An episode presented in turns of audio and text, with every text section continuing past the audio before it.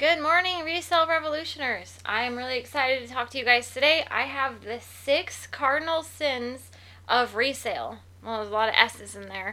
Anyway, I'm going to get right to telling you what these are and how you can avoid them right after the intro. What does it take to start a revolution? Revolution. It takes guts, guts, determination, determination, and most importantly, know-how. know-how. This is the Resell Revolution Podcast. You want all the secrets to making money on the side? Women all over the globe are building their own resale businesses with their own money and pursuing the lives they want to live and doing it on their terms. You want freedom, you want success. This is where to get the tips to make that a reality. This is the Resell Revolution Podcast.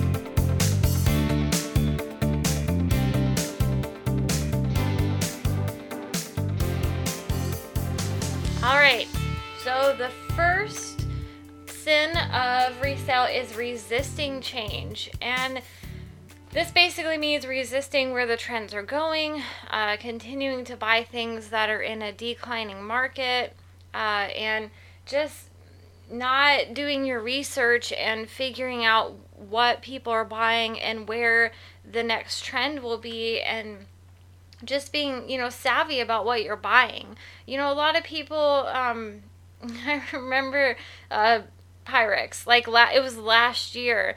All these dealers and this like article came out and they're like oh pyrex is like gonna just blow up. And so everyone you know just bought all this pyrex and nothing nothing happened. Like the market didn't change. You know it was just like this huge freak out fad with like resellers only. I did not see any spike in prices. The stuff online didn't change. It was just r- ridiculous. And I kept telling other dealers, is like, it's not. It's not selling more in my store.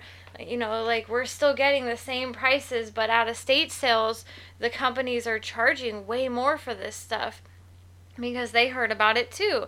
And it was just this ridiculous thing, and no one wanted to admit that nothing was happening. They all just wanted to think that, you know, these prices were going way up, and so everyone marked their prices way up in their booths and their stores and online, and nothing sold. And then they all had to come to terms with reality and, you know, where the market was going with this stuff. And I've seen it declining. I know there's a lot of, um, you know, collectors out there still but I quit buying it because I didn't want I wanted to make more than 50% and that's all I was making on it.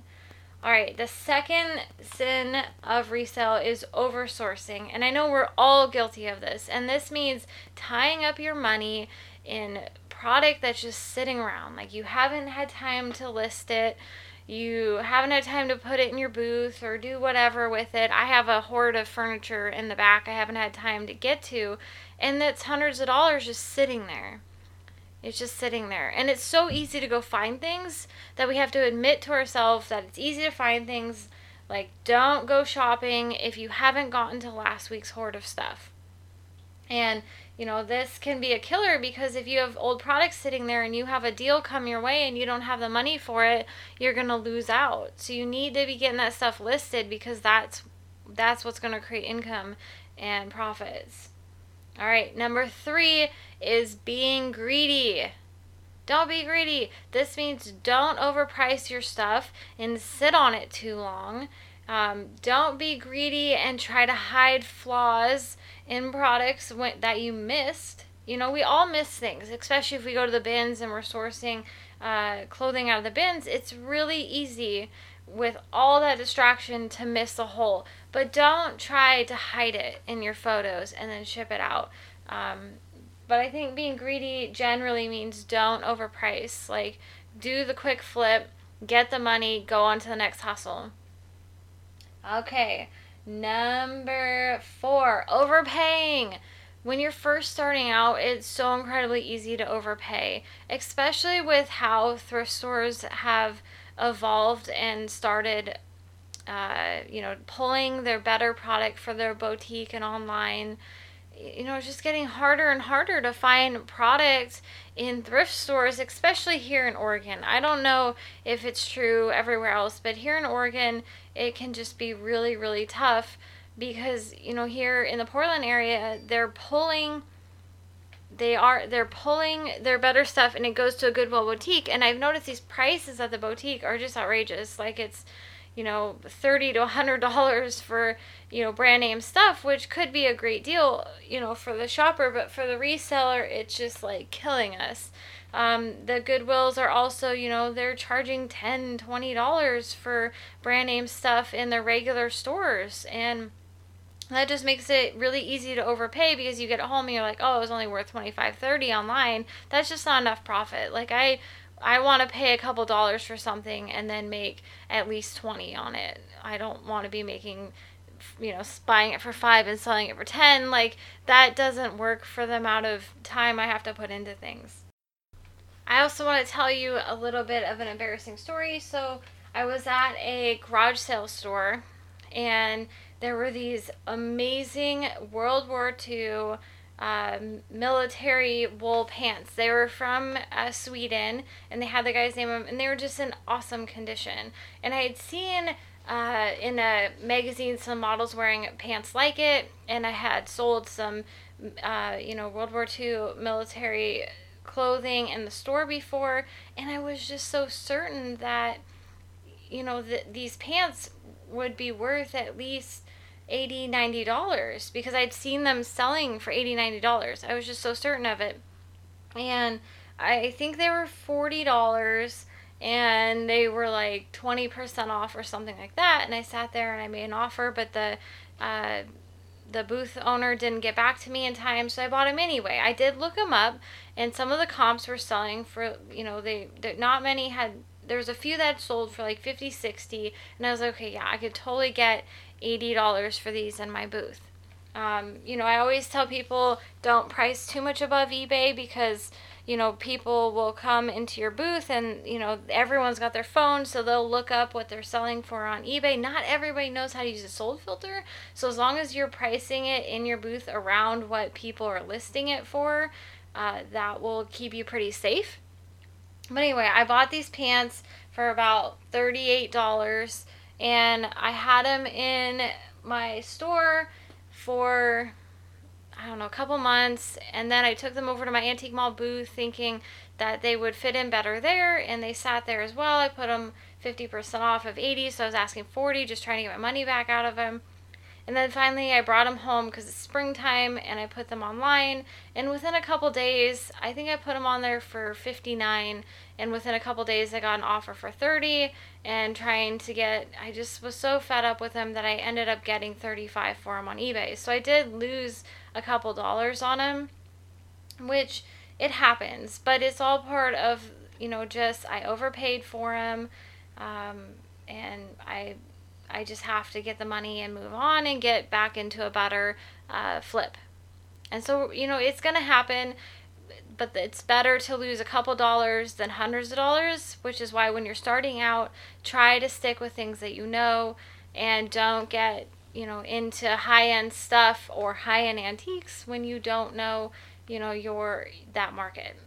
All right, so number five is being inconsistent. This means not consistently watching your eBay account, not consistently listing new product. You need to be monitoring, you know, what is selling and what is not getting any watches and lower your prices, you know, upgrade your pictures, bundle things if you need to. Uh, you just have to be consistent with listing and sourcing, and you'll grow every day if you just keep at it and keep with keeping it going. Uh, don't let it sit because, like I did, I let it sit for probably over a year, and I was doing, you know, two to four thousand dollars as a 60 day average, just running it very, very, very part time. But I was being consistent with how much I was listing and monitoring it and you know putting in a couple hours a week of work into it but then when i quit doing that i just saw it tank like i had the same amount of listings but i was not watching prices. I was not upgrading pictures. I was not bundling things. Um, I was listing a few new things every week, but that was about it. And yeah, my eBay account tanked. So now, with a tiny, tiny bit of love and being consistent this last week, I've doubled my sales, which is really exciting. And I have probably about, oh my God, about a 100 things to list this next week. So I've got to get on it. All right, the last cardinal sin is not cross posting. So, you know, I recently started a Poshmark account.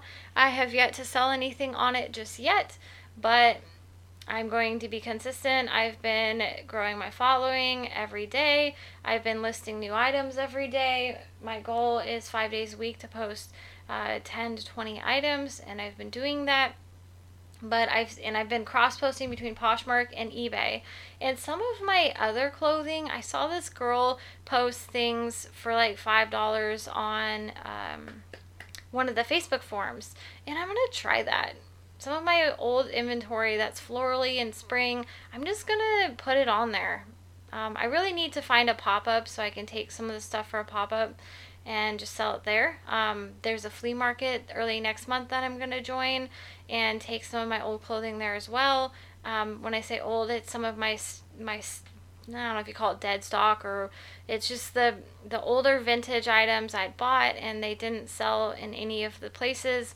Um, I might just have like a five dollar rack in my store. I just need to get them out and get you know money for them so I can move on. That's all. That's all there is to it. All right. So that is the six cardinal sins of resale. I'm going to review them for you. Number one is resisting change. Number two is oversourcing. Number three is being greedy. Number four is overpaying. Number five is being inconsistent. And number six is not cross posting. So if you are doing any one of these, you might want to reevaluate your strategy and try uh, to bring yourself back into the light. Okay, guys. Um, thank you for joining me today. Make sure to uh, follow this podcast. Follow us on Instagram at Resale Revolution Now and on Facebook at Resale Revolution. All right, guys, I will talk to you tomorrow.